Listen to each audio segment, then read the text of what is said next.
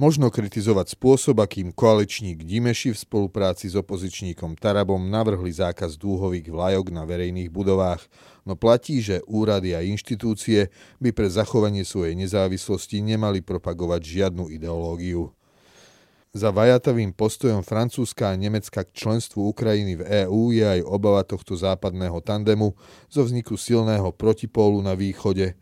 Polsko a Ukrajina majú k sebe politicky čoraz bližšie – Českí vládni progresívci, teda Piráti a liberáli Stop 09, predkladajú návrh na tzv. manželstvo pre všetkých s výrazným právom na adopciu detí. V texte týždňa komentátorka Echo24 Lenka Zlámalová píše na pozadí maďarského stropovania cien palív o riziku čoraz väčších štátnych zásahov. Video týždňa ponúka analýzu od Caspian Report o ruských zbraniach súdneho dňa. Moje meno je Erik Potocký a aj dnes som pre vás pripravil svoju pravidelnú rubriku Konzervatívny výber. Dúhová vlajka na úrady nepatrí. Spoločný návrh Ďorďa Dimešiho a Tomáša Tarabu, aby úrady a inštitúcie nemohli na svojich oficiálnych sídlach vyvešiavať rôzne vlajky či farebné plachty, má niekoľko rovín. Poprvé, hoci oficiálny text hovorí o tom, že, citujem, sa zakazuje umiestniť symboly hnutí, organizácií, komunít a ideológií propagujúcich akýkoľvek druh sexuálnej orientácie, predkladatelia aj odporcovia návrhu majú jasno v tom, že ide o vlajku, ktorá paroduje dúhu a ktorú si ako symbol uzurpovalo hnutie aktivistov LGBT. Napokon návrh k tým úradom a inštitúciám, ktoré menuje zákon o štátnych symboloch, explicitne pridáva aj úrad verejného ochrancu práv. A bol to úrad Márie Patakijovej a predtým Jany Dubovcovej, ktorí tento symbol LGBT hnutia zväčša v čase pochodov vyvesili zo svojich okien. Druhá rovina je legislatívno-politická.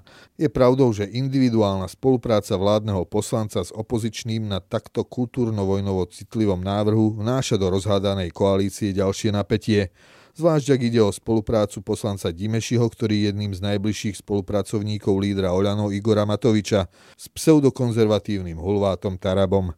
Destabilizuje to aj samotné Oľano. Šéf jeho poslaneckého klubu Michal Šipoš to vníma ako porušenie koaličnej zmluvy a premiér Heger poslanca Dimešiho vyzval, aby návrh stiahol, na čo poslanec Dimeši odpovedal, že tak nespraví. Už len táto anekdota vypovedá o tom, akú váhu má slovo premiéra medzi formálne jeho poslancami. Zaznela však aj pomerne relevantná výhrada k samotnému zneniu návrhu od kolečného poslanca Juraja Šeligu, keďže návrh hovorí o propagácii akéhokoľvek druhu sexuálnej orientácie, podľa neho by takáto legislatíva zakázala napríklad aj kríže na školách. Kríže symbolom kresťanstva a kresťanstvo bez výnimky propaguje normálny a exkluzívny vzťah medzi mužom a ženou. V prostredí súdneho aktivizmu by tak zákon nakoniec mohol znamenať strelu do vlastnej nohy. S podobnou, hoci značne infantilnou argumentáciou prišiel aj dvorný teológ progresívcov Ondrej Prostredník, ktorý z návrhu vydedukoval cestu k zákazu samotných štátnych symbolov Slovenskej republiky, keďže obsahujú kríž. Ku kritike sa pridal aj minister zahraničia Ivan Korčok z SAS, ktorý Dimešimu vyčítal kontakty s maďarskými politikmi no v otázke dúhových vlajok hral ešte pred pár rokmi na trochu inú notu, keď z pozície veľvyslanca vo Washingtone za vlády Smeru kritizoval zahraničné ambasády na Slovensku, že sa dúhovými vlajkami vyzdobili počas tzv. pochodu hrdosti. Napriek výhradám otvoril tento návrh dôležitý problém – keďže zjavne ide o návrh motivovaný konaním kancelárie ombudsmana ako ústavnej inštitúcie, ktorá má slúžiť na ochranu práv všetkých občanov, je otázne, či preferovaním symbolu jednej ideologickej kliky nezakladá dôvodnú obavu, či tento úrad koná naozaj nezávisle. Úrady a inštitúcie by mali byť označené výhradne štátnou vlajkou či zástavou Slovenskej republiky, tak ako to určuje zákon o štátnych symboloch a ich používaní. Popri tom tiež ďalšie príslušné predpisy určuje používanie vlajky Európskej únie, vlajky iných štátov pri oficiálnych podujatiach, v prípade samozpráva aj vlajky obce či mesta, podobne vlastnú vlajku môžu mať aj školy alebo napríklad firmy vo vlastníctve či spoluvlastníctve štátu. K vymenovaným treba ešte prirátať aj smutočnú čiernu zástavu.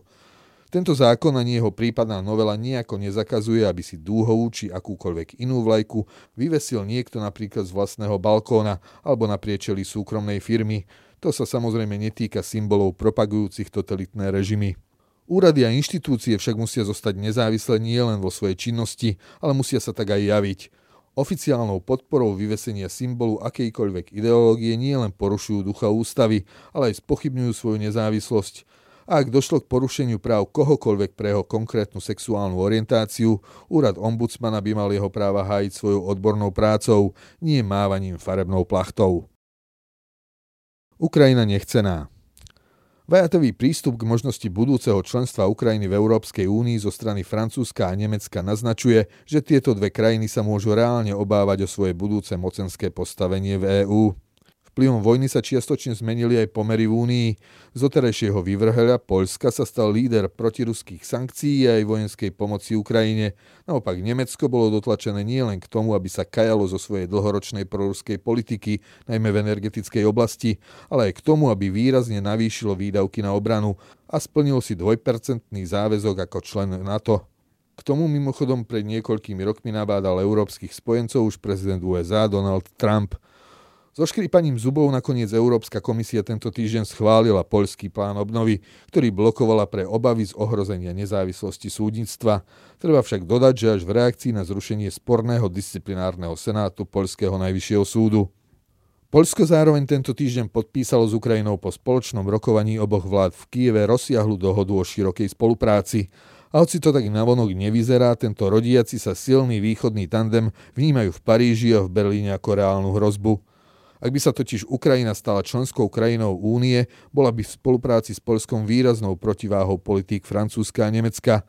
Po tom, čo si dnes krvavo buduje svoju modernú národnú identitu a sebavedomie, by napríklad určite nebola naklonená k oslabeniu pozície národných štátov, nehovoriac o kultúrnych otázkach módnej progresívnej ideológie, ktorá na našom kontinente našla živnú pôdu najmä v Nemecku.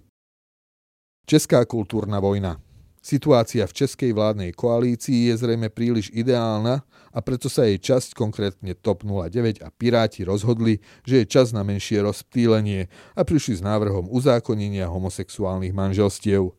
Takzvané manželstvo pre všetkých má znamenať nielen to, že sa do zákona dopíše, že aj zväzkom osôb rovnakého pohľavia. Českí vládni liberáli a progresívci chcú priamo vyškrtnúť slová muža a ženy.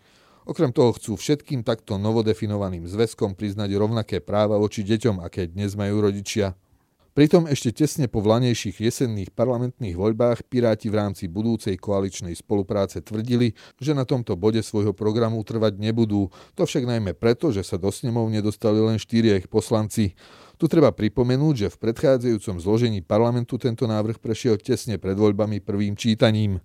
Hoci návrh nemá pravdepodobne pri aktuálnom zložení Českého parlamentu šancu na úspech, ako pripomína komentátor portálu Info.cz Martin Šmarc, nezaobíde sa bez onálepkovania každého, kto bude proti ako homofóba, a to nielen zo strany pirátskych progresívcov, ale aj podobne ideologicky ladených médií.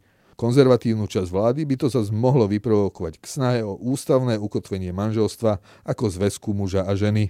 Popri inflácii a iných dôsledkoch vojny, tak českú spoločnosť čaká zbytočná debata, z ktorej najviac politických bodov nakoniec vyťažia extrémisti z pravicovej aj ľavicovej periférie.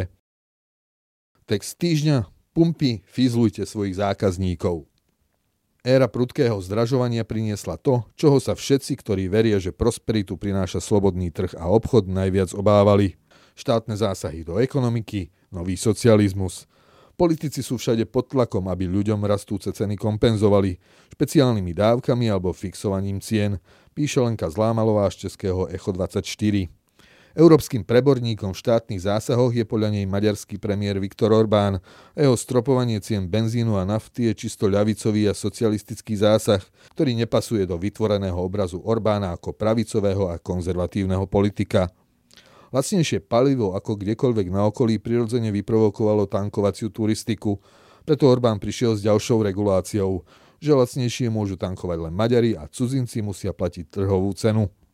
Dochádza však k bizarným situáciám, keď pumpári nevedia, komu môžu za koľko predávať, nevedia, ku ktorému autu patrí ten, kto prišiel zaplatiť.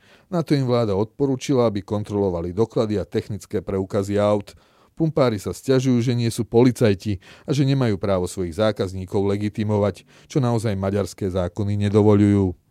To ukazuje, aké deštruktívne sú časy prudkého zdražovania a aké prinášajú pre politikov pokušenie nebezpečných zásahov. Na Orbánovom príklade vidno, prečo je najvyššou prioritou dostať rastúce ceny čo najrýchlejšie pod kontrolu.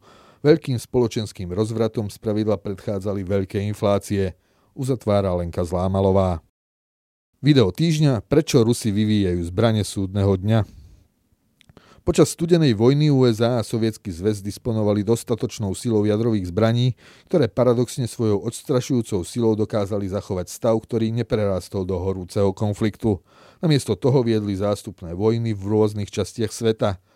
Ruské vedenie sa však nezbavilo myslenia studenej vojny a stále do veľkej miery paranoidne očakáva útok zo strany NATO a USA keďže Západ nedokáže poraziť konfrontáciou konvenčných síl, stavilo na nové typy jadrových zbraní, ktoré neslúžia na porážku protivníka, ale na jeho úplné vyhladenie, uvádza analytický YouTube kanál Caspian Report. Keďže Západ má technologický náskok aj v systémoch protiraketovej obrany, jediný spôsob, ako účinne využiť vyhladzovacie zbrane, je vypáliť ako prvý. Preto aj zo strany ruských predstaviteľov či sprostredkovanie cez komentáre štátnych médií počúvame o vyhrážkach jadrovou vojnou. Naposledy v prípade Británie použitia podmorského dronu Poseidon, ktorý by z ostrovov urobil neobývateľnú radioaktívnu púšť. Toľko konzervatívny výber pre tento týždeň. Odkazy na citované zdroje nájdete v texte zverejnenom na www.postoj.sk. Moje meno je Erik Potocký a ďakujem, že ste ma počúvali.